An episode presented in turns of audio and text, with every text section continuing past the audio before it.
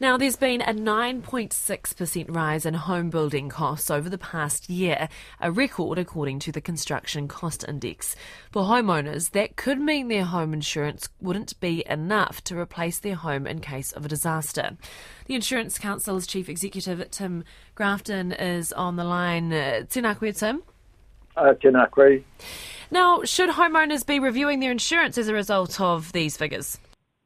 Oh, look, I think it's really important that uh, all homeowners uh, have a look at the uh, amount that they are insuring their houses for because we're in a high construction inflation environment. And over the next 12 months, uh, it looks like the, that inflation will still be riding along. So, really critical to um, you know, review uh, your insurance, uh, look at it, especially if you've done a renovation to, to your house uh, but there's some very simple do's and don'ts. Do not use your rateable value as a part of the calculation. Do not use the market value or what you bought the house for, but look at what the rebuild cost would be. And insurance companies provide calculators online for you to be able to answer questions and get an estimate on the cost of rebuild that would help inform uh, what you ought to be setting it at. Mm.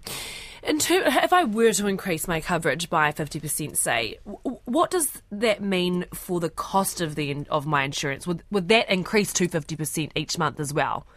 No, it wouldn't. Uh, so basically, insurers' uh, experience from house claims will see that most of the house claims are in the sort of sort of five to ten thousand dollar uh, range.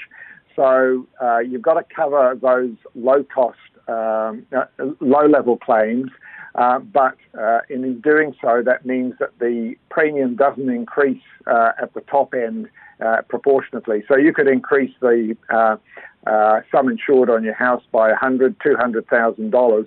Um, and if that was a sort of 20 or 30 percent increase, um, then that still would not equate to a, a, premium increase of that order. So, you know, it, it would be very, very much smaller than that. Mm.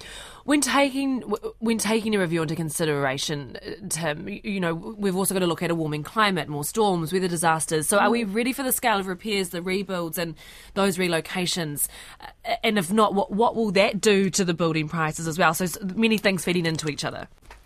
Yeah, there's there's a lot of factors uh, out there at the moment. So you know, the supply chain issues have been in in play, the cost, the inflation, and also increasing number of uh, um, you know, extreme weather events.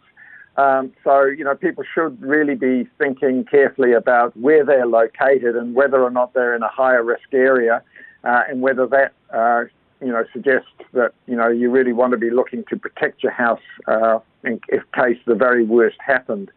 So, um, you know, getting that sum insured right is uh, really critical. Mm. Well, thank you for your time today. That is the Insurance Council's Chief Executive, Tim Grafton.